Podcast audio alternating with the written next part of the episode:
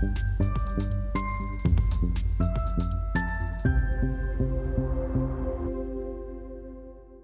Bonjour, bienvenue sur Investir TV dans notre émission Bourse où nous recevons régulièrement les présidents de sociétés cotées.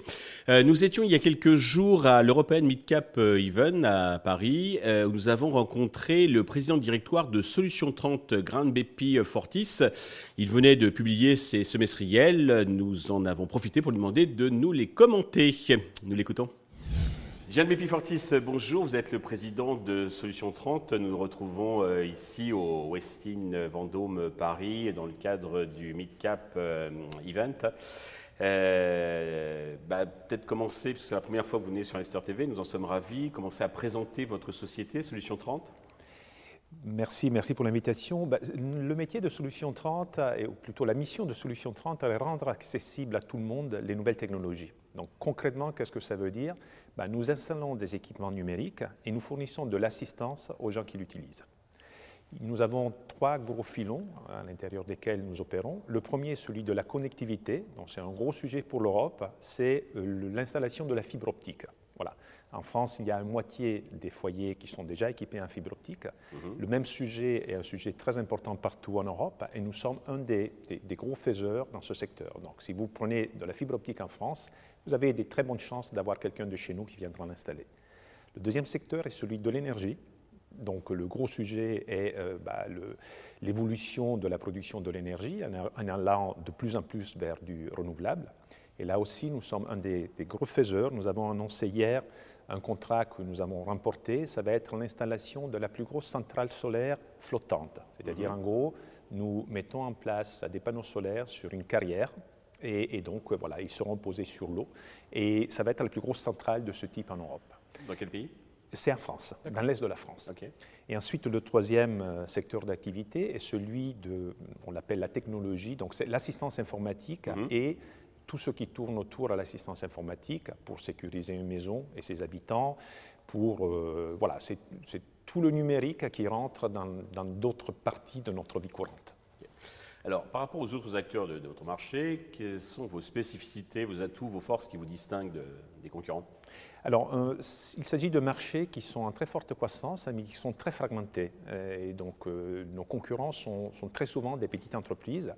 Mais notre business model, un business model dans lequel la taille est très importante. Pourquoi? Ben, Quand vous avez des personnes techniques qui doivent intervenir, plus vous êtes gros dans une géographie et moins ils ont à se déplacer parce qu'ils sont déjà en place.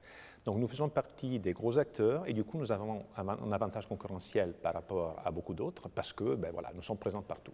Et notre enjeu principal dans les années qui viennent, nous couvrons l'Europe et nous, nous, allons réaliser cette année un milliard d'euros de chiffre d'affaires, mais à l'intérieur de l'Europe, nous avons deux géographies dans lesquelles nous sommes déjà l'acteur dominant, mhm. et les autres géographies dans lesquelles nous devons continuer à croître pour arriver à atteindre la taille qui, va bien.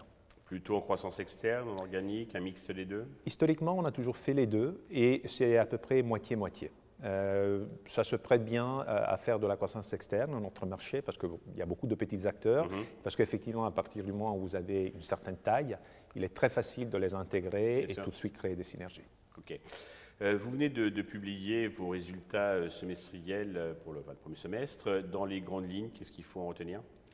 Alors, ce qui est important à retenir, c'est que nous avons eu une mauvaise année 2022. Ça a été la pire de notre histoire, mais la bonne nouvelle est que le pire est derrière nous. Donc, le, point le plus bas a été mi-2022. Euh, au premier semestre, on a, on a, montré que les marges s'améliorent. Euh, nous ne sommes pas encore positifs euh, tout en bas du, compte d'exploitation, mais je le dis pour, pour, pour, ceux qui sont vraiment intéressés au titre, il faut bien regarder parce que dans la, dans la perte tout en bas du PNL, il y a quand même 7 millions d'amortissements de goodwill qui ne correspondent en rien à, à de l'activité opérationnelle. Et on vient d'une perte importante à réaliser au S2. Donc, ce n'est pas encore fini, mais les choses s'améliorent.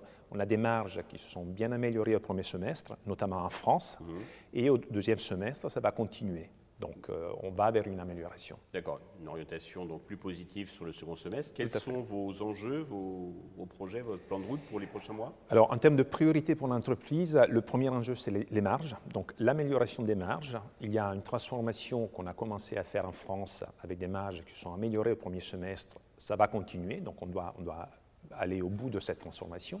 Et dans les autres géographies, l'enjeu principal, c'est d'arriver le plus vite possible à la taille critique qui nous permet d'avoir des marges confortables.